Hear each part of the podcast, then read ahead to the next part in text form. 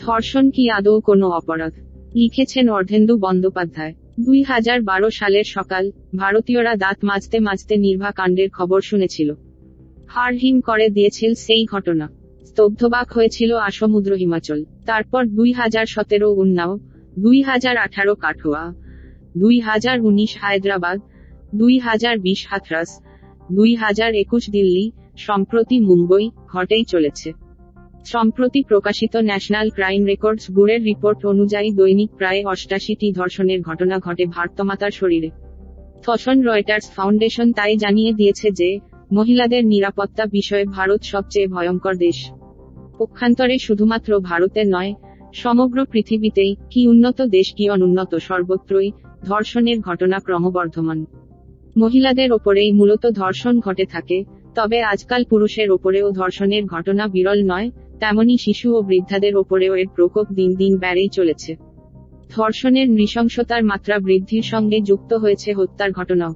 অতীতের দৃষ্টান্ত থেকে বিচার করলে, বিভিন্ন যুদ্ধ ছাড়াও ধর্ষণের ভয়াবহতার ঐতিহাসিক সাক্ষ্য নিতান্ত কম নয়। মানুষ যুগ যুগ ধরে বহুবিধ শাস্তির আয়োজন করেও একে ঠেকাতে পারেনি, আবার শিক্ষা বিস্তারের ফলেও ধর্ষণ নির্মূল হয়নি, এমনকি নীতিকথা বা ধর্মের প্রভাবেও এর সবিশেষ হেরফের হয়নি। ফলে ধর্ষণ আসলে কি এবং কেন তা সংগঠিত হয়, তা নিয়ে মানুষের প্রচলিত ধারণা, তত্ত্ব ও সংজ্ঞাগুলি পুনর্বার প্রশ্নচিহ্নের মুখে এসে দাঁড়িয়েছে। এমন নয় তো যে, মানুষ কেবলমাত্র উপসর্গ নিরাময়ী মনোযোগী হয়ে ব্যাধির প্রকৃত কারণ অনুসন্ধানে দিক ভ্রান্ত হয়েছে, কিংবা ধর্ষণ যে আদৌ কোনো ব্যাধি বা উপসর্গ কিছুই নয়, শুধুমাত্র একটা অভিব্যক্তির প্রক্রিয়া সেইটা বুঝতেও ভুল হয়নি তো, যেমন ধরা যাক মৃত্যু, সেটা তো ব্যাধি বা অন্য কিছু নয়। একটা প্রক্রিয়া যা ব্যাধি নিরপেক্ষভাবেই সকলের জীবনে অবশ্যম্ভাবী। মৃত্যুকে ঠেকানোর উপায় যেমন আপাতত নেই, কিন্তু জীবনকালকে দীর্ঘায়িত করার উপায় কিছু কিছু অবশ্যই আছে। একইভাবে যদি ধরে নেওয়া হয় যে, ধর্ষণ নামক তথাকথিত অপরাধকে নির্মূল কোনো অপরাধকেই তো সমূলে উৎখাত করা যায়নি, করার আপাতত কোনো উপায় মানুষের জানা নেই, তবে অবশ্যই তাকে প্রতিহত করার পদ্ধতি নিশ্চয় থাকবে। পরীক্ষামূলকভাবে এখনও অবধি যা যা ব্যবস্থা গ্রহণ করা হয়েছে সেগুলি কিছুটা সফল হলেও গুরুভাগী ব্যর্থ। তাই আরও একবার ধর্ষণের কারণ ও ব্যাখ্যাগুলিকে নিয়ে চিন্তা করা জরুরি, নইলে একে প্রতিরোধ করাও ধীরে ধীরে অসম্ভব হয়ে যাবে। ধর্ষণ কেন হয়? আলোচনার প্রথমেই একটা কথাকে শতসিদ্ধ বলে ধরে নিতে হবে যে, প্রকৃতির জীববিদ্যাগত ও বিবর্তনবাদী অবস্থান মানুষের তৈরি নৈতিকতা বা উপদেশমালার উপরে নির্ভরশীল নয়। ফলে প্রকৃতির নিয়মে যা আছে কিংবা যা হয়েছে, সেখানে তা থাকা কিংবা তা হওয়ার নৈতিকতা নিয়ে প্রশ্ন তুলে অযথা উপদেশ বিতরণ অর্থহীন। জৈববাদের সঙ্গে আর্থ সামাজিক অবস্থানের বিক্রিয়ায় মানুষের আচরণবিধিকে নির্মাণ করা যায় ঠিকই কিন্তু নিয়ন্ত্রণ করা যায় কি? যায় না। আর তাই নির্মাণের কাঁচামালের সঙ্গে যুক্ত করতে হয় এমন কিছু আয়ুধ যা মানুষকে সংযত হওয়ার ধারণা দেয়। সেগুলিকেই চক্রাকারে বিবর্তিত ও বিবর্ধিত করতে হয় সময়োপযোগী নিয়মের অন্তরালে যাকে আইন কিংবা নীতিও বলা হয়। সেখানে ফাঁক থেকে গেলে বিশৃঙ্খলা সৃষ্টি হয়। ধর্ষণের ক্ষেত্রেও এর ব্যতিক্রম হতে পারে না। ধর্ষণ শব্দটির অভ্যন্তরে অনেকগুলি ধারণা সংশ্লিষ্ট হয়ে মূর্ত, আর বহিরঙ্গে কিছু বিমূর্ততাও বর্তমান। তাই প্রথমে অভ্যন্তরীণ অর্থগুলিকে বিশ্লেষণ ও পরে বৃত্তের বাইরে বেরিয়ে এসে চেতনাগুলিকে অনুধাবন করতে হবে। ধর্ষণ, কথাটি একই সঙ্গে মানসিক ব্যাধিগ্রস্ততার ও পুরুষতান্ত্রিক বা অন্য কিছুর ক্ষমতায়নের প্রতীক হিসাবে যেমন বিদ্যমান, তেমনি আবার ধর্ষণের পরিবর্তে ব্যবহৃত জোরপূর্বক যৌনসম্ভোগ, শব্দবন্ধটি জৈব বিবর্তনবাদের স্মারক হয়ে অটল দণ্ডায়মান। ফলে সবকটি প্রেক্ষিতেই মানব সভ্যতার এই ঘটমান বিষয়টিকে পর্যবেক্ষণ করা প্রয়োজন। ধারণা এক মনোবিকার তত্ত্ব। পথ চলতি মানুষের মধ্যে কিংবা পাড়ার আড্ডার আসরগুলিতে ধর্ষণের কারণ হিসাবে যে ধারণা মূলত প্রতিফলিত হয়, তা হল মানসিক বিকারগ্রস্ততার অর্থাৎ ধর্ষক হয় কোনো মানসিক বা স্নায়ুঘটিত রোগের শিকার নয়তো তার অল্প বয়সের স্মৃতিতে থেকে যাওয়া কোনো অত্যাচারের দৃশ্য বা সম্পর্কের ভেঙে যাওয়ার ঘটনা, যা তাকে সামাজিকতা, অনৈতিকতার বোধহীন প্রাণী হিসাবে গড়ে তুলেছে। ফলে সে যা থেকে সুখানুভূতি বা কামনা তৃপ্তি ঘটাচ্ছে তা যে অন্য কারও প্রতি আক্রমণ, নৃশংসতা ও অন্যায় সেই চিন্তায় তার বোধগম্য হয় না। ফলে নির্বিকারভাবে সে ঘটনাটি ঘটিয়ে ফেলে। এমনকি এও নাকি দেখা গিয়েছে যে শাস্তি প্রাপ্তির পরেও ধর্ষক বুঝতেই পারেনি সে কেন শাস্তি পেল। কিন্তু এই ধারণা সর্বাগ্রে সঠিক নয়। কেননা যুদ্ধ ধর্ষণ বা প্রণীর দ্বারা ধর্ষণে এই তত্ত্ব খাটে না। সেখানে একেবারে সুস্থ স্বাভাবিক মানুষেরাই ধর্ষক হয়ে ওঠে। ধারণা দুই, নারীবাদী তত্ত্ব। যেহেতু একথা সত্য যে, পুরুষতান্ত্রিক সমাজ ব্যবস্থার ফলে উদ্ভূত ক্ষমতার অসাম্য নারীকে রাজনৈতিক, অর্থনৈতিক ও সামাজিক সিদ্ধান্ত গ্রহণ থেকে দূরে সরিয়ে রেখেছে ও এক দীর্ঘকালীন শোষণের ইতিহাসের ইমার্তে নারীকে অবদমিত করে রাখার উত্তরাধিকারও লাভ করেছে। ফলে ধর্ষণ আর সেখানে যৌন সুখপ্রাপ্তির ভাবাবেগ থাকেনি, তা ক্ষমতা কায়েম রাখার পন্থা হয়ে দাঁড়িয়েছে। যেহেতু সমাজের সর্বত্র পুরুষেরই কর্তৃত্ব, তাই নারীদের বিরুদ্ধে ঘটে চলা এইসব অত্যাচারগুলির বিরুদ্ধে সবিশেষ কঠোর উদ্যোগ তারা দেখায়নি। কেননা পুরুষরা চেয়েছিল যে, ধর্ষণ নারীকে ভয় দেখিয়ে তটস্থ রাখার একটা উপায় হিসাবে চিরকাল বিদ্যমান থাকুক। তাই ধর্ষণ কেবলমাত্র একটি যৌন অত্যাচার নয়, পুরুষতান্ত্রিক ক্ষমতায়নের রাজনৈতিক ও সামাজিক পদ্ধতিও বটে। আর এখন তার প্রয়োগ আরও বেড়ে যাচ্ছে। কেননা নারীর ক্ষমতায়নের নয়া সমাজ ব্যবস্থায় পুরুষরা নিজেদের কর্তৃত্ব সম্পর্কে আরও ভীত হচ্ছে। ফলে অফিস কিংবা অন্যান্য কাজের জায়গাগুলিতে ধর্ষণের সংবাদ প্রায়ই শোনা যাচ্ছে। পক্ষান্তরে যদিও সেই দৃষ্টান্ত খুবই সামান্য, তবুও দেখা গিয়েছে যে নারী শাসিত সমাজেও ধর্ষণের ঘটনা ঘটেছে, এমনকি নারীর প্ররোচনাতেই অন্য নারীকে ধর্ষণ করার উদাহরণও আছে। ধারণা তিন পণ্যায়ন তত্ত্ব। ধনতন্ত্রে নারীকে পণ্য হিসাবে শুধু নয় পণ্য সংস্কৃতির উপাদান হিসাবেও প্রদর্শন করা হয়েছে। বিভিন্ন বাণিজ্যিক সংস্থাগুলির বিজ্ঞাপনে নারীদের যৌন উপাচার রূপে ব্যবহার করা হয়েছে। পুরুষদের শেখানো হয়েছে যে, যৌনতা হল এক প্রকার ক্ষুধা ও নারীরা হল সেই ক্ষুধা নিবারণের সামগ্রী মাত্র। ফলে ইচ্ছা করলেই তাকে কিনে সম্ভব করে ফেলা যায়। এক্ষেত্রে যৌথ সুখভোগের ধারণার বদলে আত্মতৃপ্তিকেই প্রধান করে তোলা হয়েছে। এই সংস্কৃতির সঙ্গে যুক্ত হয়েছে অন্যান্য বিনোদনের সামগ্রীও, মদ কিংবা অন্যান্য নেশাদ্রব্য। দেখা যায় যে, বেশিরভাগ ধর্ষণই তাই নেশাগ্রস্ত অবস্থাতেই ঘটে থাকে। একই সঙ্গে পণ্যায়ন সংস্কৃতির বিপরীতে যৌন শিক্ষাকে ততটাই আর্টস করে রাখা হয়েছে। কেউই সচরাচর যৌন বিষয়ক অনুভূতিগুলিকে নিয়ে কথা বলতে রাজি হয় না। তারা মনে করে যে এটি অত্যন্ত ব্যক্তিগত বিষয়, সর্বসমক্ষে এই আলোচনা অশালীন। যে কারণে মানুষের অন্তরে যৌন চাহিদা কীভাবে কোন রূপ নিচ্ছে তা নির্ধারণ করা অসম্ভব হয়ে যায়। তাই যখন কেউ পণ্যায়ন সংস্কৃতির কবলে পড়ে যৌনপল্লীতে যায়, তখন প্রায় তার সঙ্গে একজন ধর্ষকের মনের তত্ত্বগত কোনো ফারাক থাকে না। যদিও সে জানে যে পণ্যের জন্য প্রয়োজন ক্রয় ক্ষমতার এবং কারও কাছে সেই মূল্য চোকানোর ক্ষমতা যদি না থাকে ও সে যৌন চাহিদার দ্বারা অনিয়ন্ত্রিত হয়, তখন কিছু ক্ষেত্রে ধর্ষণের ঘটনা ঘটে। আবার আর্থিক সঙ্গতি থাকলেও যদি কেউ যৌনকর্মীর কাছে যেতে সামাজিক সম্মানহানির আশঙ্কা করে, তখনও অনিয়ন্ত্রিত যৌন লিপ্সার কারণে সে ধর্ষণের ঘটনা ঘটিয়ে ফেলে। তাই বলাই যায় যে পণ্যায়ন তত্ত্ব এক্ষেত্রে গুরুত্বপূর্ণ ভূমিকা পালন করছে। তবুও সমাজের বেশিরভাগ মানুষই যেহেতু ধর্ষক হয়ে উঠছে না, তাই এই তত্ত্বেও কিছু অধরা সত্য থেকেই যাচ্ছে। ধারণা চার, সামাজিক শিক্ষার তত্ত্ব।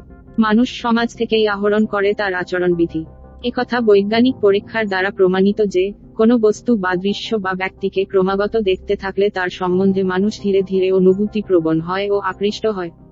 বেশিরভাগ সময়ে সিনেমায় কিংবা ওয়েব সিরিজে ধর্ষণের ঘটনাকে এক ইতিবাচক দৃষ্টিভঙ্গিতে দেখানো হয়।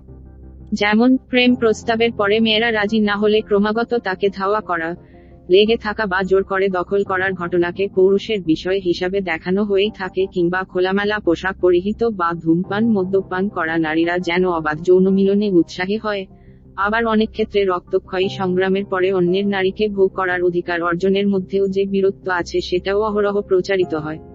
এই ধারণার সঙ্গে প্রজ্ঞাপিত হয়েছে যে প্রত্যেক নারী মনে মনে এই ধাওয়া করা বা জোরপূর্বক দখল করার মানসিকতাকে বিশেষ পছন্দ করে থাকে।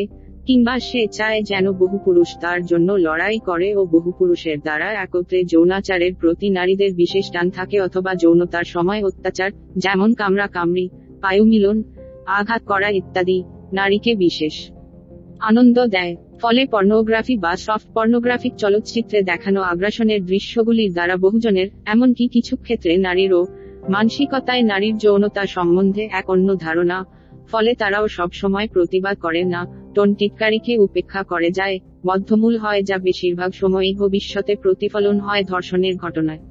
পক্ষান্তরে সিরিয়ালে বহু নারীর সঙ্গে পুরুষের সম্পর্কগুলির উপস্থাপনও পুরুষকে নৈতিক সমর্থন জানায় যে, পুরুষের ক্ষেত্রে এইসব বিষয়গুলি মামুলি, প্রায়ই হয়ে থাকে।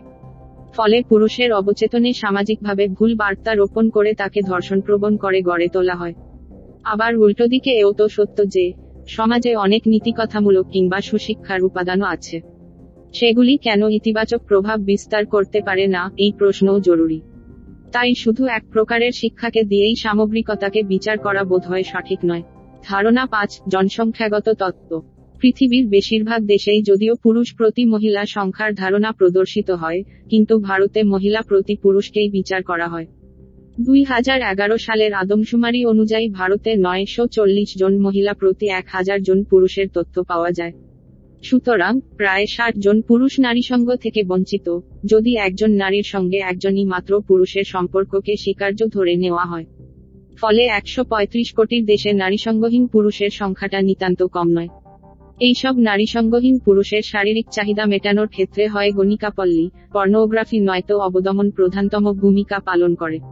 এর মধ্যে যদি বেশ কিছু ধর্ষণের ঘটনা ঘটে যায় তবে সেখানে বিস্মিত হওয়ার বিশেষ কিছু থাকে না।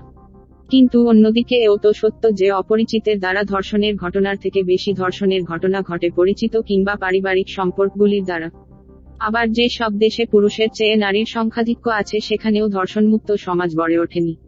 অন্যদিকে কেউ কেউ সমাজের দরিদ্র ও নিচু অংশের দিকে, অর্থাৎ খালাসি ট্রাক চালক বা অন্যান্য শ্রেণির মানুষ আঙ্গুল তুলে থাকেন ও বলেন যে এই শ্রেণির মধ্যে থাকা অশিক্ষা, দারিদ্র ও নারীসঙ্গহীনতার জন্য ধর্ষণ বেশি ঘটে। কিন্তু এই তত্ত্ব সর্বৈব ভুল। কেননা এমন বহু ঘটনা আছে, বরং এটাই বেশি হয়তো, যেখানে ধনী, শিক্ষিত ও নারী সঙ্গে বঞ্চিত নয় এমন মানুষের দ্বারা ধর্ষণ ঘটে থাকে। আর তাই বহুজনের প্রদত্ত জনসংখ্যাগত তত্ত্বের সঙ্গে ধর্ষণের ঘটনাকে চট করে মিলিয়ে দেওয়া যায় না। ধারণা ছয়, বিবর্তনবাদের তত্ত্ব। ডারউইনের বিবর্তনবাদ পৃথিবীর ইতিহাসে এক অমুক পথনির্দেশ। তার বিখ্যাত গ্রন্থ, দ্য অরিজিন অফ স্পিসিস, এর নামকরণে উপশিরোনাম হিসাবে লেখা হয়েছে মূল কথাটি। তিনি প্রজাতির উদ্ভবের অন্তরালে রেখেছেন এক অসামান্য তত্ত্ব by means of natural selection or the preservation of favoured races in the struggle for life একই সঙ্গে তিনি সংযুক্ত করেছেন অভিযোজনবাদ, এর ধারণাকে যা প্রাকৃতিক নির্বাচন ও জীবনে টিকে থাকার সংঘর্ষের আয়ুধ হয়ে দাঁড়িয়ে আছে। পৃথিবীর কোটি কোটি প্রজাতির মধ্যে মানুষও একজন। ফলে সামগ্রিক চৈতন্য থেকে সে একেবারে আলাদা হয়ে যেতে পারে না। অন্যান্য শ্রেণির প্রাণী অর্থাৎ অন্যান্য স্তন্যপায়ী, পাখি, পতঙ্গ, মাছ প্রভৃতি প্রাণীদের মধ্যে জোরপূর্বক যৌন সম্ভোগের চরিত্র কি প্রকারের তা বিচার করলেই মানুষের মধ্যে যাকে ধর্ষণ নামে অভিহিত করা হয় তার প্রকৃতি সম্পর্কে জানা যাবে। বোঝা যাবে জীবনে টিকে থাকার সংঘর্ষে প্রাকৃতিক নির্বাচনে জোরপূর্বক যৌন মিলনে মানুষ কতটা স্বীকৃত? প্রথমে ধরা যাক, আর্থপোডা শ্রেণীভুক্ত প্রাণী ওয়াটার স্ট্রাইডারের কথা। এদের মধ্যে যৌন মিলনের জন্য স্ত্রীলিঙ্গের প্রতি বল প্রয়োগ করতে দেখা যায়। পুংলিঙ্গ পতমটি স্ত্রীলিঙ্গ পতমটিকে জোর করে আটকে রেখে জলের মধ্যে পদচালনার মাধ্যমে তরঙ্গ সৃষ্টি করতে থাকে, যাতে মাছের মতো প্রাণীরা আকৃষ্ট হয়। ফলত স্ত্রীলিঙ্গের কাছে থেকে যায় দুটি উপায়, এক, মাছের খাদ্য হওয়া, দুই পুংলিঙ্গের কাছে আত্মসমর্পণ করা। স্ত্রীলিঙ্গের কাছে নির্বাচন স্পষ্ট, সে বেঁচে থাকতেই পছন্দ করবে। এছাড়াও বহু অমেরুদণ্ডী প্রাণীর মধ্যে, যেমন ছাড়পোকা মাকড়সা ইত্যাদি, ট্রোমাটিক ইনসেমিনেশনের ঘটনা দেখা যায়। ট্রোমাটিক ইনসেমিনেশন হল শরীরে ক্ষত করে শুক্রাণুর প্রবেশ ঘটানো। এর লাভ দুটো, এক, যেহেতু অমেরুদণ্ডী প্রাণীদের মধ্যে মুক্ত সংবহনতন্ত্র বর্তমান ফলে শরীরে যেভাবেই শুক্রাণু প্রবেশ করুক তা সঠিক জায়গায় পৌঁছে যায়। দুই, শরীরের ক্ষত দেখে অন্যান্য পুরুষ প্রাণীরা আকৃষ্ট হয় না আর। অন্যদিকে পাখিদের মধ্যেও জোরপূর্বক যৌন সম্ভোগের দৃষ্টান্ত কম নেই। এক ধরনের দলবদ্ধভাবে থাকা মাছরাঙাদের মধ্যে দেখা যায় যে, স্ত্রী পাখি যদি একা কোথাও যায় তবে অন্য পুরুষ পাখিরা আক্রমণ করে। কিংবা ম্যালার্ড হাঁসের ক্ষেত্রে দম্পতি হাঁসের স্ত্রীটি গর্ভবতী হলে পুরুষদের আক্রমণ দেখা যায় অন্য সঙ্গীহীন বা দুর্বল সঙ্গীযুক্ত স্ত্রী হাঁসের উপরে। ভদ্রের ক্ষেত্রেও একই রকম অত্যাচারের ঘটনা দেখা যায়। আবার মানুষের সঙ্গে একই বর্গভুক্ত প্রাণী ওরামোটাং বা শিম্পাঞ্জিদের মধ্যে জোরপূর্বক যৌন মিলনের ঘটনাই স্বাভাবিক বলে ধরে নেওয়া হয়। ডফিনের মধ্যেও এই ধরনের প্রবণতা লক্ষ্য করা যায়। সুতরাং মানুষের মধ্যেও জোরপূর্বক যৌন মিলনের প্রবৃত্তি থাকা প্রাকৃতিকভাবে অসম্ভব কিছু নয়। নারী শরীর ও পুরুষ শরীরের মধ্যে আছে বিশেষ পার্থক্য, অনেক মানসিক পার্থক্য আছে। এই ফারাককে তিনটে প্রেক্ষিতে বিচার করা সম্ভব, এক, যৌন নির্বাচন, দুই জীবন সত্তার সংঘর্ষ ও তিন, যৌন চাহিদার স্তর। ফলে পুরুষের সঙ্গে নারীর যে পার্থক্যগুলো স্পষ্ট হয়ে ওঠে তা হল, পুরুষরা নারীদের থেকে আকৃতিতে বড়সড় হয়, নারীদের থেকে পুরুষদের জন্মহার বেশি হয়। পুরুষদের জীবনকাল নারীদের থেকে কম হয় আন্ডার ফাইভ মর্টালিটি নারীদের বেশি হলেও প্রাপ্তবয়স্ক অবস্থায় মর্টালিটিতে নারীরা বেশি দিন বাঁচে ও নারীদের শারীরিক ত্রুটি অনেক কম হয়।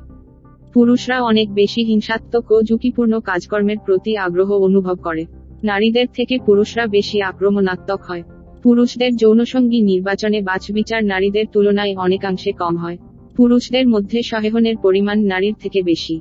এইসব ঘটনার ব্যাখ্যা হিসাবে বলা যায় যে যেহেতু একজন পুরুষের শুক্রাণু উৎপাদন ক্ষমতা, সেকেন্ডে প্রায় এক পাঁচ শূন্য শূন্যটি করে প্রায় ষাট বছর বয়স অবধি, নারীদের ডিম্বাণু উৎপাদনের আঠাশ দিনে একটি করে প্রায় পঁয়তাল্লিশ বছর বয়স অবধি চেয়ে অনেক অনেক বেশি তাই পুরুষ যতটা বহু নারী সঙ্গের প্রতি উৎসাহী হয় নারীরা ততটা বহু পুরুষগামিতা দেখায় না।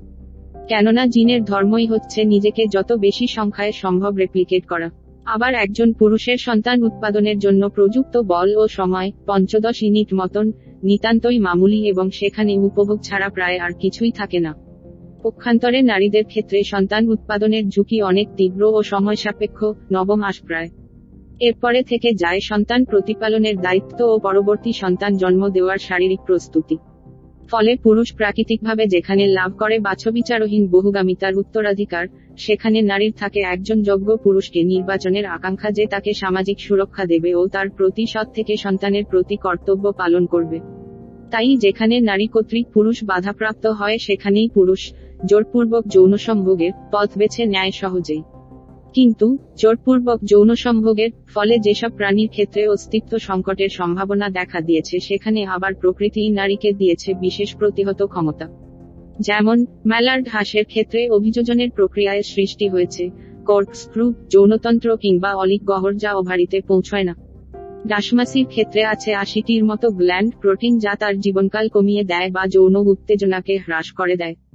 মৌমাছি বা কাঠবেড়ালিতে দেখা যায় মিটিং প্লাগ যা সেমিনাল ফ্লুইডের দ্বারা যৌনদার বেশ কিছু সময়ের জন্য বন্ধ করে দেয়। কিন্তু মানুষের মধ্যে এই রকম কিছু দেখা যায় না। এখন যদি মানুষের মধ্যে বিবর্তবাদ অনুযায়ী অভিযোজনগতভাবেই জোরপূর্বক যৌন সম্ভোগের ঘটনাকে মান্যতা দেওয়া হয়, তবে বিশেষ কিছু সীমাবদ্ধতাও প্রত্যক্ষ হয়ে ওঠে। যদি ধরে নেওয়া যায় যে পুরুষরা যেহেতু কম দিন বাঁচে ফলে সে বেশি সন্তান উৎপাদন করে যেতে চায় তার জীবনকালে সেক্ষেত্রেও জোরপূর্বক যৌন সম্ভোগের ফলে সন্তান জন্মের সম্ভাবনা নিতান্তই ক্ষীণ। তাছাড়া যদি সন্তান সম্ভবা হয়েও নারীটি সেই সন্তানের বেঁচে থাকার প্রশ্নটি উপেক্ষা করা যায় না। অন্যদিকে মানুষের টিকে থাকার জন্য জোরপূর্বক যৌন মিলন বাধ্যতামূলক প্রক্রিয়া নয়। নারীটির যদি যৌনরোগ থাকে বা আক্রমণাত্মক হয় তাহলেও পুরুষের পক্ষে সুস্থ জীবনকাল কমে যাওয়ার সম্ভাবনা থেকেই যায়। ফলে পুরুষের পক্ষে এই অভিযোজনের ঝুঁকি অনেক বেশি। পক্ষান্তরে সমাজে বিবাহজনিত, জোরপূর্বক যৌন সম্ভোগের ঘটনাই যথেষ্ট বেশি ও অচেনা লোকের চেয়ে পরিচিত এবং পারিবারিক পুরুষের দ্বারাই জোরপূর্বক যৌন সম্ভোগ বেশি ঘটে। তাই বলা যায় না, সব পুরুষ মহিলা দেখলেই ঝাঁপিয়ে পড়ছে। জোরপূর্বক যৌন সম্ভোগের বিবর্তনবাদের তত্ত্ব শিশু, পুরুষ ও নারী উভয়ই ও বৃদ্ধাদের মধ্যে ঘটা ঘটনাকে ব্যাখ্যা করতে অপারগ। যুদ্ধকালীন, জোরপূর্বক যৌন সম্ভোগের ঘটনার ক্ষেত্রেও এই তত্ত্ব খাটে না। আবার অন্যান্য প্রাণীদের মধ্যে যাকে মানুষ জোরপূর্বক যৌন সম্ভোগ বলে ব্যাখ্যা করে ধর্ষণকে বিচার করার কথা ভাবছে, সেক্ষেত্রে কি ওইসব প্রাণীদের যৌন অভিব্যক্তির প্রক্রিয়া সম্পর্কে মানুষ সম্পূর্ণ অবহিত হতে পেরেছে? হতেই তো পারে মানুষের সংস্কৃতি যেটাকে ধর্ষণ বলছে সেটাই সেই সব প্রাণীদের স্বাভাবিক সম্মতি প্রদর্শনের প্রক্রিয়া। বিবর্তনবাদ তত্ত্ব যেখানে পুরুষকে বাছবিচারহীন ও নারীকে নির্বাচন প্রবণ বলছে তার ব্যতিক্রম নিতান্ত কম নেই। ধরে নেওয়া যাক ল্যাঙ্গারের এক প্রকার বাদর কথা। সেখানে দেখা গিয়েছে যে স্ত্রী বাদরটি বহু পুরুষের সঙ্গ করে। কেননা দলগত অবস্থানের জন্য দলপতির রকম ফেরে স্ত্রী বাদররা সন্তানের স্বার্থে নির্বাচন প্রবণ হতে পারে না। আবার ল্যাঙ্গার ছাড়াও অনেক বাদর আছে যেখানে স্ত্রী বাদরাই উদ্যোগী হয়ে পুরুষকে উত্তেজিত করতে থাকে যৌন মিলনের জন্য। পুরুষরা সেখানে নির্বাচন প্রবণ হয়। শিম্পাঞ্জির ক্ষেত্রেও স্ত্রীরা দলের প্রায় প্রত্যেক পুরুষের সঙ্গে মিলিত হয়ে বহুগামিতার প্রমাণ দেয়। পক্ষান্তরে বহু প্রাণীর মধ্যে নারীদের ক্ষেত্রে সহেহনের সংখ্যায় প্রাচুর্য দেখা যায়। তাই একথা মেনে নিতেই হবে যে, ধর্ষণের পেছনে বিবর্তনবাদের ধারণাকে প্রশ্নাতীতভাবে গ্রহণ করা অসম্ভব। ধর্ষণ কেন অপরাধ? ধর্ষণ কেন অপরাধ? এই শব্দবন্ধের ব্যঞ্জনা ততটা সহজ নয় যতটা প্রতিভাত। একথা সত্য যে, প্রায় সকল শুভ শুভবুদ্ধিসম্পন্ন মানুষই অপরাধমুক্ত সমাজ গড়ে তোলার ব্যাপারে একমত পক্ষপাতী। কিন্তু একই সঙ্গে একথাও মেনে নিতে হবে যে শত সহস্র আন্তরিক প্রচেষ্টার পরেও সেই স্বপ্ন সফল হওয়া অসম্ভব বলে বর্তমানে প্রতিভাত। যেন মানুষের পক্ষে শুধু ধর্ষণ কেন, অন্য যে কোনো প্রকারের অপরাধকেই সমূলে উৎখাত করা না মুমকিন। এ প্রসঙ্গে মনে পড়ে যায় পুরাণ কথার আদম ও ইবের গল্পটি। ঈশ্বর তার লাগু করা নিয়মের ব্যত্যয় দেখেই বেহেশ থেকে নির্বাসনের শাস্তি শুনিয়েছিলেন আদম ও ইবকে। আদম ও ইব সেই হিসাবে দুনিয়ার প্রথম অপরাধী। দুজনে জ্ঞানবৃক্ষের ফল ভক্ষণ করে যেমন একটি ঈশ্বর সৃষ্ট আইনের লঙ্ঘন করেছিলেন, তেমনি তারা মিলিত হয়েছিলেন মানব প্রজাতি সৃষ্টির সম্ভব ক্রীড়ায় তাহলে তো বলাই যায় যে, মানুষ হল ঈশ্বর নির্দিষ্ট যৌনতাবিধি অবমাননাজনিত অপরাধের সন্তান। সুতরাং মানুষের মধ্যে যে অপরাধ মনোপ্রবৃত্তি ধমনীতে বহমান থাকবেই তা অনস্বীকার্য। তবে অপরাধ প্রবণতাকে হ্রাস করা অবশ্যই যায়। আর তাই এক্ষেত্রে ভাবতে হবে যে, কেবলমাত্র ধর্ষণ বা জোরপূর্বক যৌন সম্ভোগ, কি আদৌ অপরাধ নাকি তার সঙ্গে যুক্ত নৃশংসতা, শারীরিক, মানসিক ক্ষতি ও পারিবারিক, সামাজিক অবস্থানের মাত্রাবন্মনের ঘটনাগুলি একে অপরাধের টকমা দিয়েছে। কেননা সমস্ত ধর্ষণের জন্য একই প্রকারের প্রতিবাদ বা তর্ক তো সমাজে দেখা যায় না। যেখানে নারকীয়তা বেশি সেগুলির জন্য মোমবাতি, মিছিল, বের হয়, অন্যগুলো কোণঠাসা হয়ে থেকে যায়। তাই যদি ধরে নেওয়া যায় যে কোনো একটি অসম্মত যৌনমিলনের ঘটনায় নৃশংসতা, শারীরিক মানসিক ক্ষতি, পারিবারিক সামাজিক অবস্থানের মাত্রাবন্মন ও পরবর্তীতে বিবাহের ব্যাপারে সমস্যা ইত্যাদি কিছুই হল না, অথচ সকলেই ঘটনাটির কথা জানতে পারল, সেখানেও কি ধর্ষণকে সঙ্গীন অপরাধ বলা যাবে। সুতরাং এইসব প্রেক্ষিতগুলি সম্পর্কে আরও একবার গভীর অনুসন্ধান করা জরুরি। অপরাধের কোনো দেশকাল নিরপেক্ষ সার্বিক সংজ্ঞা নেই। বিভিন্ন দেশের সংস্কৃতি ও রাষ্ট্রশাসকের মতাদর্শের ভিত্তিতে নাগরিকবিধি নির্দিষ্ট করা হয়। সময়ে সময়ে সেগুলির পুনর্মার্জনও হয়ে থাকে। মানুষের মৌলিক অধিকার ছাড়াও সেই নাগরিকবিধি বা আইন গোষ্ঠী, সমাজ ও ব্যক্তিকে জীবনযাপনের স্বাধীনতা ও সার্বভৌমত্ব প্রদান করে। যদি কারও দ্বারা সেই বিধির প্রতিপালন না করা হয় ও অন্তিমে তা রাষ্ট্র প্রদত্ত গোষ্ঠী, সমাজ ও ব্যক্তির অধিকারগুলিকে আহত করে দেশে বিশৃঙ্খলা সৃষ্টির দৃষ্টান্ত স্থাপন করে তবে সেই ব্যক্তিকে রাষ্ট্র অপরাধী হিসাবে শনাক্ত করে ও শাস্তির বিধান দেয়। কিছু কিছু ঘটনা আছে যা দেশকাল সংস্কৃতি নিরপেক্ষভাবে সর্বত্রই অপরাধ হিসাবে গণ্য হয়, যেমন হত্যা, ধর্ষণ এবং চুরি, ডাকাতি ইত্যাদি। ধর্ষণকে চিরকাল সব দেশেই অপরাধ বলে মেনে নেওয়া হয়েছে ঠিকই, কিন্তু হত্যা, আক্রমণ কিংবা চুরি, ডাকাতি যেমন বিনা বিতর্কে অপরাধ হিসাবে মান্যতা পায়, ধর্ষণকে সরাসরি কি সেই মর্যাদা দেওয়া যায়? যায় না। আর তার প্রধান কারণ হল, রাষ্ট্র কর্তৃক ধর্ষণের জন্য নির্ধারিত সংজ্ঞাটি। ব্রিটানিকার মতে rape unlawful sexual activity, most often involving sexual intercourse against the will of the victim through force or the threat of force or with an individual who is incapable of giving legal consent because of minor status, mental illness, mental deficiency, intoxication unconsciousness or deception. In many jurisdictions, the crime of rape has been subsumed under that of sexual assault. অর্থাৎ সম্মতি ব্যতিরেকে যৌনমিলনকে ধর্ষণ বলা হয় যা যৌন নিপীড়নজনিত একটি অপরাধের অন্তর্গত যেখানে কিছু সময় বল প্রয়োগ থাকতেও পারে আবার নাও পারে কিন্তু নিপীড়ন যদি এমন হয় যেখানে শারীরিক মানসিক ক্ষতি হল না পরিচিত বা প্রণয়ী কিংবা পারিবারিক কারও দ্বারা যদি ঘটে ঘটনাটি এবং নিপীড়িতাও যৌন মিলনে অনভিজ্ঞ না হয় ও নিপীড়িতা কোনো কারণে অসম্মত সম্পূর্ণ বা আংশিক হয়ে আত্মসমর্পণে বাধ্য হলেন, সেক্ষেত্রে ঘটনাটিকে কতখানি অপরাধ বলা যাবে? যে কারণে হুয়ের একটি তথ্যে দেখা গিয়েছে যে, যদি কাউকে জিজ্ঞেস করা হয় have you ever been forced to have sexual intercourse against your will তার যা ইতিবাচক প্রতিক্রিয়া পাওয়া গিয়েছে, তার চেয়ে অনেক কম প্রতিক্রিয়া মিলেছে যখন জিজ্ঞেস করা হয়েছে have you ever been abused or raped প্রশ্নটির সুতরাং একথা স্পষ্ট যে এক পক্ষের সম্মতি যেখানে যৌনমিলনের মতো স্বর্গীয় সুন্দর অভিব্যক্তিকে ধর্ষণের মতো নারকীয় অভিজ্ঞতার পরিণতি দিতে সক্ষম, সেখানে এক, কোনটা মিথ্যা, সম্পূর্ণ বা আংশিক, অভিযোগ আর কোনটা সত্যি ধর্ষণ, ও দুই, শারীরিক মানসিক ক্ষয়ক্ষতিহীন অসম্মত যৌনমিলন ও শারীরিক মানসিক ক্ষয়ক্ষতিযুক্ত অসম্মত যৌনমিলন, এর মধ্যে অপরাধের তফাৎ করা যাবে কি উপায়? বোধ হয় এই কারণেই ম্যাথিউ হেল বলেছিলেন ধর্ষণ হল এমন একটি বিষয় যার অভিযোগ করা খুবই সহজ কিন্তু প্রমাণ করা ভীষণ কঠিন। তাই রাষ্ট্রও ধর্ষণকে অপরাধ হিসাবে দাগিয়ে দেওয়ার জন্য প্রয়োগ করেছে অমোঘ অস্ত্র নির্যাতিতার গোপন অঙ্গে ক্ষতচিহ্নের পরিমাণ বা পুরুষের বীর্যের উপস্থিতি ও অভিযুক্তের শরীরে প্রতিরোধের দরুন থাকা চিহ্নগুলি। ফলে এমন একটি যৌন মিলন যেখানে অভিযুক্তের কাছে ছিল এমন কোনো হাতিয়ার যার দ্বারা সে প্রাণহানির ভয় দেখিয়েছিল কিংবা ব্ল্যাকমেল করেছিল কিংবা পরিচিত কারও দ্বারা সম্মতি ব্যতীত যৌন মিলন হয়েছিল, যেখানে প্রায়ই ক্ষতচিহ্ন কিছুই না থাকার সম্ভাবনা বেশি, সেসব ক্ষেত্রে ধর্ষণকে অপরাধ বলে স্বীকার করতে রাষ্ট্র অবশ্যই যেন দ্বিধান্বিত। আবার যদি যৌন মিলন না হয়ে পায়ু মিলন, পুরুষ কর্তৃক পুরুষের ধর্ষণে প্রায়ই ঘটে, বা অন্য কিছু, পুরুষের সম্মতি ব্যতীত নারীর দ্বারা নিগ্রহের ঘটনা ঘটে থাকে সেটা কি ধর্ষণের আওতার বাইরে সম্প্রতি লোকেশ পাওয়ারের ঘটনা স্মরণ করা যায়, থাকবে, এই রকম হাজার হাজার নজিরের কারণে ঠিক কোন ঘটনাকে বিনা বিতর্কে ধর্ষণ বলে নির্দিষ্ট করে দেওয়া যায়। আর কোথায়? জোরপূর্বক যৌন সম্ভোগের তত্ত্বকে মান্যতা দিতে হয়। এক জটিল বিতর্কের জন্ম দেয় বইকি আবার সেক্ষেত্রে সমাজে ঘটে চলা ধর্ষণ কিংবা জোরপূর্বক যৌন সম্ভোগের আড়ালে যে কোটি কারণের কথা আলোচনা করা হয়েছে তার মধ্যে প্রথমটি অর্থাৎ মনোবিকার তত্ত্বটি হল ব্যাধিজনিত দুর্ঘটনা।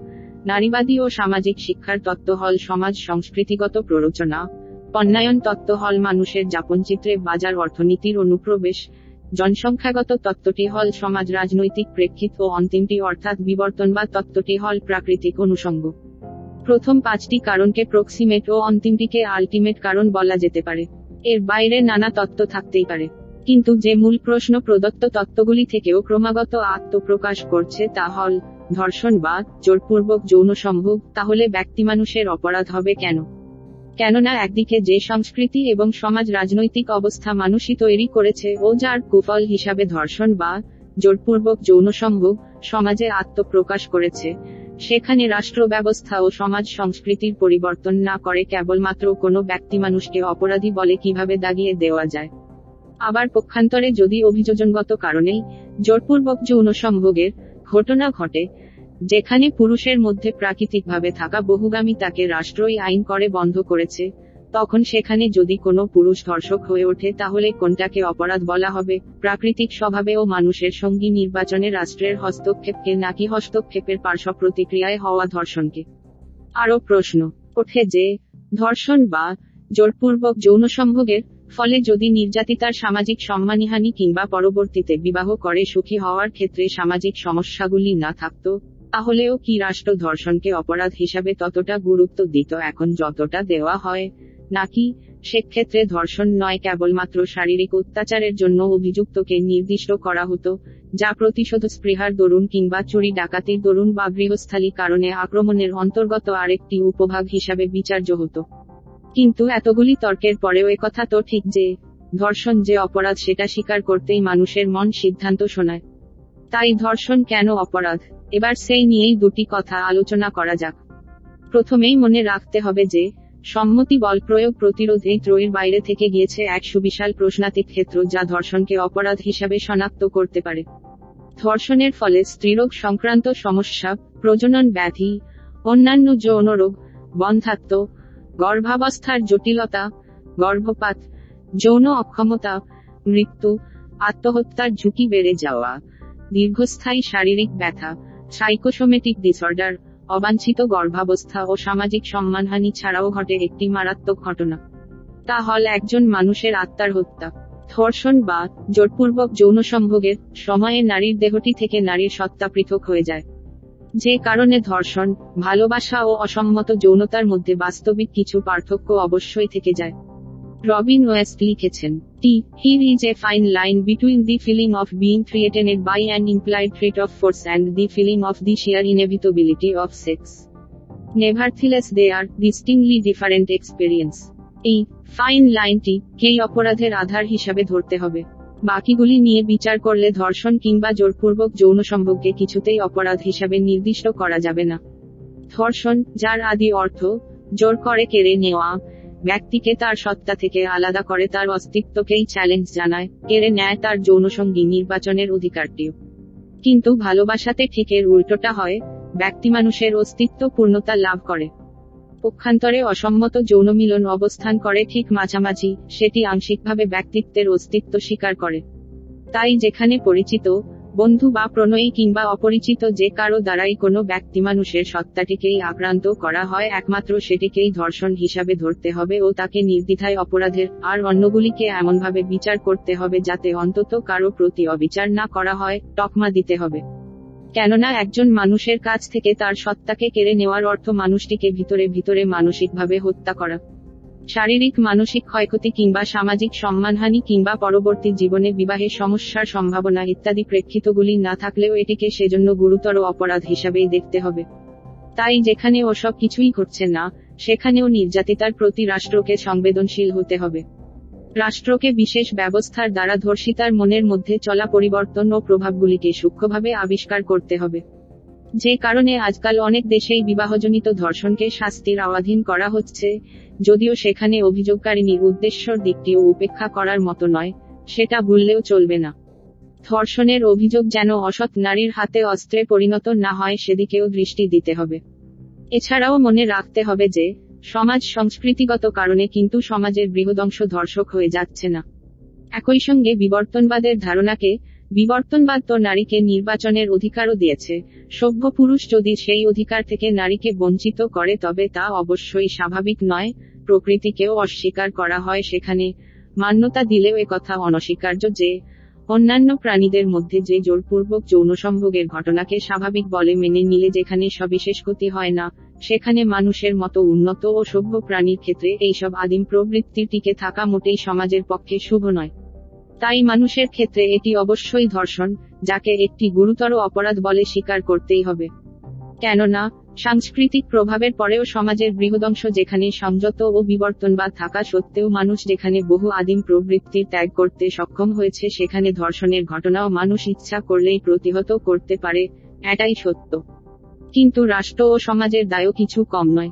কেবলমাত্র ব্যক্তিমানুষকেই এখানে অপরাধী বলে ঠাওরানো যায় না। ধর্ষণ নামক অপরাধটির সঙ্গে তাই প্রত্যেকবার ব্যক্তিমানুষের সঙ্গে রাষ্ট্র ও সমাজকেও কাঠগ্রায় দাঁড়াতেই হবে। আর তাই ফিরে যেতে হবে গান্ধীজির অমুক বাক্যে, তিনি বলেছিলেন যে in independence India of the non violent type there will be crime but no criminals they will not be punished crime is a disease like any other malady and is a product of the prevalent social system. Therefore, all crime including murder will be treated as a disease, all criminals should be treated as patients and the jails should be hospitals admitting this class of patients for treatment and care. The prisoners should feel that the officials are their friends. They are there to help them regain their mental health and not to harass them in any way. উদ্ধৃতি চিহ্ন গান্ধীজির এই অপরাধতত্ত্বকে মেনে নিলে বলতে হবে যে অপরাধ ঘৃণার ঘটনা হলেও অপরাধী নয় তাই কেবল অপরাধীকে কঠোরতম শাস্তির বিধান দিয়ে অপরাধকে থামানো যাবে না, অপরাধের কারণগুলিরও অবসান ঘটাতে হবে। যেখানে ধর্ষণের মতো একটি সমাজ রাজনৈতিক, অর্থনৈতিক, সাংস্কৃতিক, প্রাকৃতিক স্বরে ক্রিয়াশীল, জটিল বিষয় সংশ্লিষ্ট তাকে রোধ করতে গেলে প্রয়োজন আরও ভিন্নতর প্রক্রিয়া। রাষ্ট্রকে তাই অপরাধীর প্রতি প্রচলিত শাস্তির পরিবর্তে এমন কিছু ভাবতে হবে যা অল্প বয়সেই মানুষের মন থেকে ধর্ষণ নামক অপরাধ প্রবণতাকে দূর করবে ও সমাজের মধ্যে এমন বার্তা দেবে যা আগামী দিনের এই অপরাধ মনস্কতাকে প্রতিরোধ করবে। ধর্ষণ প্রতিহত করার সম্ভাব্য উপায় কি? ধর্ষণ একটি আদিমতম ঘটনা। অন্যান্য বহু সমস্যার মতোই মানব সমাজে দীর্ঘদিন ধরে এটি থেকে গিয়েছে। আজও মানুষ এমন কোনো ব্যবস্থা দাঁড় করাতে পারেনি যা ধর্ষণকে নির্মূল করতে পারে। মানুষ কেবলই তত্ত্বকথা কিংবা নানান শিষ্টাচারের বিধি আরোপ করে একে এড়িয়ে গিয়েছে। এভাবে বালিতে মুখ গুজে থাকা তো সমাধান হতে পারে না। তাই যত দ্রুত সম্ভব বিষয়টি নিরসনের উপায় ভাবা জরুরি। সেই আলোচনায় যাবার আগে একটা অন্য গল্পে যাওয়া যাক, কিংবা বলা যাক গল্প নয়, একটি ঐতিহাসিক সত্য ঘটনার কথা। দেবীপ্রসাদ চট্টোপাধ্যায় লিখেছেন, উনিশশো সতেরো সালে বিপ্লব হলো আর এক নয় চার একা সোভিয়েত যুবকরা নিউ ইয়র্ক আর টরেন্টোর রাজপথে পা দিয়ে প্রথম দেখতে পেল গণিকা বলে জিনিসটা আসলে কীরকম। গত তিন হাজার বছর ধরে সভ্য দুনিয়ায় যে কদর্যতম গ্লানির একটানা ইতিহাস, সোভিয়েত সমাজের মাত্র চব্বিশ বছরের ইতিহাস সেই গ্লানিকে অতীত ইতিহাসের সামিল করে তুলল। অথচ সোভিয়েতের ওরা সত্যিই তো কোনো রকম জাদুমন্ত্র জানে না, কিংবা যা একই কথা। যদি বা কোনো জাদুমন্ত্র জানা থাকে তাহলে তার একমাত্র নাম হল বিজ্ঞান। অর্থাৎ ভাবতে অবাক লাগলেও কথা সত্য যে, সোভিয়েত দেশ থেকে মাত্র চব্বিশ বছরে তিন হাজার বছর পুরানো একটি প্রথার গণিকাবৃত্তির অবসান সম্ভব হয়েছিল। অথচ আজও আমাদের দেশে গণিকাবৃত্তি থাকার সুফল হিসাবে ধর্ষণ কম হওয়ার যুক্তিকে বহুজনকে ব্যবহার করে থাকেন, তারা বুঝতেই পারেন না, নারী জীবনের প্রতি এই প্রথা কতবার শোষণের ইস্তেহার বহন করে। ফলে তারা গণিকাবৃত্তিকে টিকিয়ে রাখার পক্ষে নানা তর্ক বিতর্ক করে থাকেন। কেউ কেউ বলেন যে, আদিকাল থেকে যা আছে তাকে সমাজগাত্র থেকে মুছে ফেলা অসম্ভব। যুক্তি হিসাবে বলেন, মেয়েদের মধ্যে গণিকা হবার প্রবৃত্তি মজ্জাগত। পুরুষতান্ত্রিক যৌন প্রবৃত্তি পরিতৃপ্তির জন্য গণিকাপল্লী অবশ্যম্ভাবী। গণিকাপল্লী আছে বলেই সমাজে ধর্ষণের সংখ্যা কম। গণিকা প্রথা একটি প্রাচীন সংস্কৃতি। পতিতা ও খদ্দের উভয়ের জন্য কঠোর শাস্তিবিধান করেও তাই একে আটকানো যাবে না, ইত্যাদি। কিন্তু উনিশশো তেইশ সাল থেকে সোভিয়েত গণিকা প্রথার সঙ্গে সংগ্রাম শুরু করে একে নির্মূল তো করতে পেরেছিল। প্রথমেই তারা বাস্তবের ভূমিতে অনুসন্ধান করে আবিষ্কার করেছিল গণিকা প্রথার অন্তরালে থাকা আসল কারণগুলিকে, যেগুলি হল মূলত দারিদ্রের চাপ অর্থাৎ অর্থনৈতিক কারণ, কিন্তু দারিদ্র তো বহুজনের থাকে, সবাই তো গণিকা হয় না তাই হয়তো মনের গড়নে পার্থক্য থাকার জন্য কেউ কেউ এই পথ বেছে নেয়, কিন্তু এটা কেউ সোভিয়েত মানতে রাজি হয়নি। সোভিয়েত বলেছিল দারিদ্রের জন্য যারা গণিকা হয়েছিল তাদের মধ্যে বেশিরভাগই সমাজে ভদ্রস্থ কোনো কাজ পায়নি যেখানে সসম্মানে স্বাধীনভাবে টিকে থাকা যায়। ব্যবসার স্বার্থ অর্থাৎ, সমাজের বুকে থাকা নারী সংক্রান্ত বিশাল ব্যবসার ফাঁদ যা দরিদ্র মেয়েদের ছলে বলে কৌশলে এই পথে নিয়ে আসে। আর একবার চলে এলে আর রেহাই নেই। সেইখানেই আটকে যায় জীবন। সমাজে থাকা পণ্যায়নের ধারণা অর্থাৎ নারী ও ব্যবসায়ীদের বাইরে থেকে যাওয়া খদ্দেরদের শ্রেণি যারা নারীকে অর্থের বিনিময়ে কিনে নিয়ে ভোগ করে। ফলে সোভিয়েত দেশ এই তিনটি কারণের বিরুদ্ধেই একসঙ্গে লড়াই শুরু করেছিল। সোভিয়েত দেশ পতিতাদের বিরুদ্ধে শাস্তিবিধান না করে আন্তরিক সহানুভূতি ও সাহায্যের দ্বারা সমাজে সম্মানজনকভাবে মেহনতি মানুষের মর্যাদায় দারিদ্র থেকে নিষ্কৃতি দেওয়ার উপায়ের প্রয়োগ করেছিল।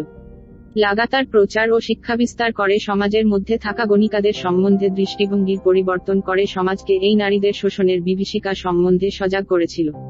ফলে গণিকা ও অগণিকা সকল দরিদ্র নারী সমাজে ধীরে ধীরে সাধারণ নাগরিকের মর্যাদা লাভ করেছিল। এই কাজে গণিকাবৃত্তির বিরুদ্ধে সংগ্রামে শ্রমিক বাহিনীর কর্তব্য নামের নতুন আইনও জারি করা হয়েছিল।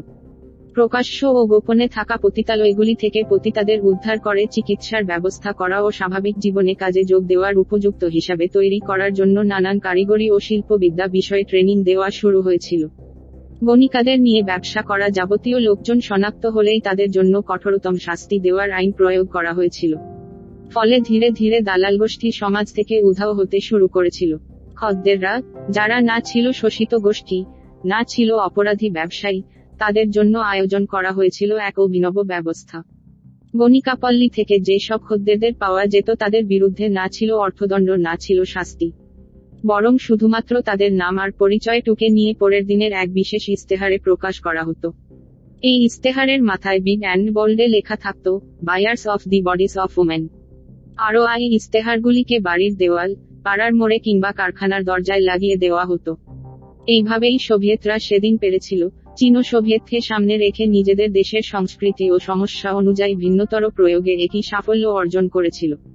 ফলে ধর্ষণ, বিলোপের চেষ্টাও প্রকৃত আন্তরিকভাবে হলে রাষ্ট্র যে ব্যর্থ হবে এমনটা বোধ হয় নয়। হয়তো প্রথমেই ধর্ষণকে সম্পূর্ণ নির্মূল করা সমাজ থেকে সম্ভব হবে না। কিন্তু প্রাথমিকভাবে যেটা সম্ভব তা হল ধর্ষণের পরিমাণ কমিয়ে প্রায় শূন্যের কাছে নিয়ে যাওয়ার চেষ্টা করা। এখানেও একইভাবে মনে রাখতে হবে যে, ধর্ষণ হল একটি উপসর্গ মাত্র যার অন্তরালে কারণ হিসাবে সামাজিক, সাংস্কৃতিক, রাজনৈতিক, অর্থনৈতিক ও জিনঘটিত বিবর্তনবাদ সংক্রান্ত নানান ধারণাগুলি ক্রিয়াশীল। তাই প্রথমে ধর্ষণের সংখ্যা হ্রাস করার জন্য প্রচলিত ও অপ্রচলিত সমস্ত ধারণাকে সম্যকভাবে বৈজ্ঞানিক উপায় উপলব্ধি করতে হবে। যে কোনো একটি তত্ত্বকে প্রাধান্য দিয়ে বাকিগুলিকে অবহেলা করলে হবে না, সবকটিকেই একত্রে বিচার করতে হবে। কেননা ধর্ষণ হল বহুমুখী কারণের দ্বারা সংগঠিত একটি কার্য। তাকে সেইভাবেই বুঝতে হবে। উপসর্গের কারণগুলিকে নির্মূল করলেই তবে উপসর্গ আর দেখা দেবে না। এই প্রসঙ্গে Lee এলিসের synthesise biosocial theory of rape এখনও অবধি যথার্থ বলেই মনে হয়। তিনি বলেছেন যে BCAOs of variations in exposure of brain to male typical sex hormone regimens individual differing in their sex drives যা নিউরোহরমোন ও জিনের বিবর্তনের ফসল and in their sensitivity to the threat of punishment and to the sufferings of others those with the strongest sex drives and the lowest এই নিম্নতমের আড়ালে আছে পণ্যায়ন বা সামাজিক শিক্ষার মতো সামাজিক ও সাংস্কৃতিক প্রভাবগুলি, sensitivity to punishment and other pupil test sufferings will be more prone toward sexual assault. এই তত্ত্ব ও নারীর থেকে তার সত্তাকে ছিনিয়ে নেওয়ার যে অপরাধ তত্ত্ব দুটিকেই একত্রে দাঁড় করিয়ে বিচার করলে সমাজে ধর্ষণ প্রতিরোধের সম্ভাব্য কিছু নিদান অবশ্যই দেওয়া যায়। তাই, যেহেতু এইসব মানুষগুলিকে, যাদের সেক্স ড্রাইভ বেশি ও সংবেদনশীলতা কম তাদের, অল্প বয়সেই শনাক্ত করা সম্ভব নয়, তাই প্রথম থেকেই সমাজের সর্বস্তরে যৌনতা বিষয়ে মুক্তমনে কথাবার্তা বলার পরিসর প্রস্তুত করতে হবে। নরনারীর সম্পর্ক বিষয়ে সোজাসুজি ও খোলাখুলি আলোচনার পরিসর সমস্ত বয়সের জন্য উন্মুক্ত করতে হবে। অভিভাবকরা যেমন ভাবেন যে এইসব আলোচনা সন্তানদের বিপদগামী করে দেয়, এই ধারণা নির্মূল করতে হবে। কেননা অল্প বয়সে নরনারীর শরীর ও যৌনতত্ত্ব সম্পর্কে অজ্ঞানতা থেকেই সমাজে টোন টিটকারী ধর্ষণ শুধু নয়, বিবাহিত জীবনেও নানান সমস্যার সম্মুখীন হয় দম্পতিরা। অনেক ক্ষেত্রে যা গার্হস্থ অপরাধের ঘটনাও ঘটিয়ে ফেলে। যৌনতা যে কোনো ট্যাবু নয়, একেবারে স্বাভাবিক একটি প্রক্রিয়া সেই ধারণাকে বদ্ধমূল করতে হবে। যৌনতার সঙ্গে যুক্ত থাকে নারী ও পুরুষ উভয়ের সম্মতি ও সুখ, তা যে একপাক্ষিক ভোগের বিষয় নয়, এটাকেও শিক্ষার অন্তর্গত করা জরুরি। যৌনতা শুধুমাত্র পুরুষ ও নারীর ব্যক্তিগত পছন্দের বিষয়। সেখানে সম্মতিক্রমে যদি দুজন মিলিত হতে চায় তবে সেখানে নৈতিকতার দোহাই দিয়ে রাষ্ট্রের হস্তক্ষেপের পরিমাণটিকেও পুনর্বার বিচার করা প্রয়োজন। একজন দম্পতির ক্ষেত্রে যদি স্বামীর বা স্ত্রীর পরকীয়ার ঘটনা ঘটে, তবে সেখানে রাষ্ট্রের ভূমিকা হবে অন্যজনের প্রতি সুবিচারের বন্দোবস্ত করা। এই নয় যে যে পরকীয়ার সঙ্গে যুক্ত তাকে প্রথমেই অপরাধী হিসাবে শাস্তি দেওয়া।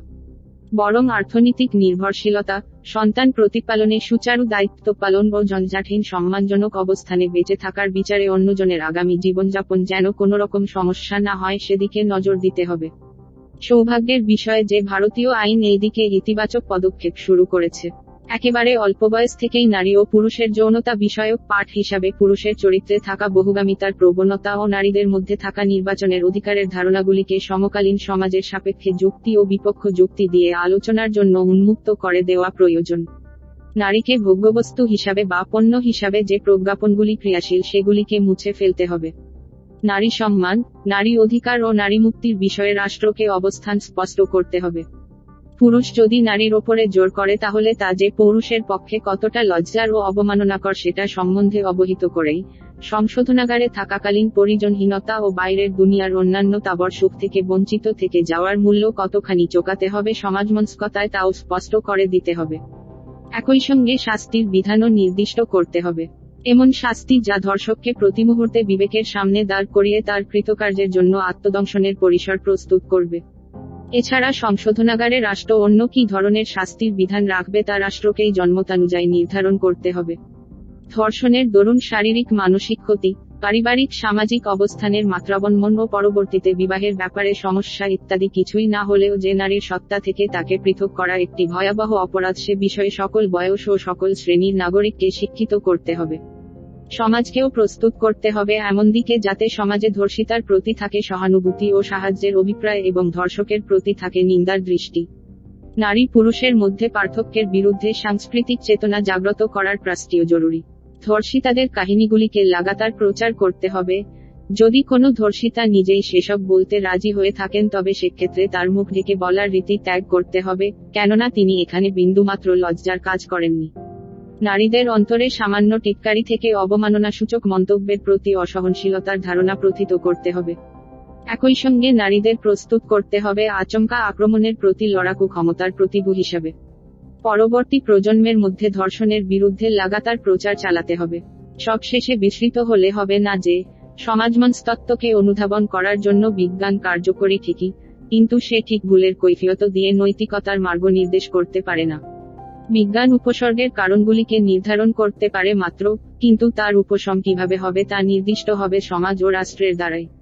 এখানে কিছু সম্ভাব্য উপায়ের কথা আলোচনা করা হয়েছে মাত্র, কিন্তু এর বাইরে যত কিছু পদ্ধতি আছে সমস্ত দিক বিচার করে রাষ্ট্র ও নাগরিক সমাজকেই নির্দিষ্ট করতে হবে ধর্ষণ প্রতিরোধের উপায়গুলি।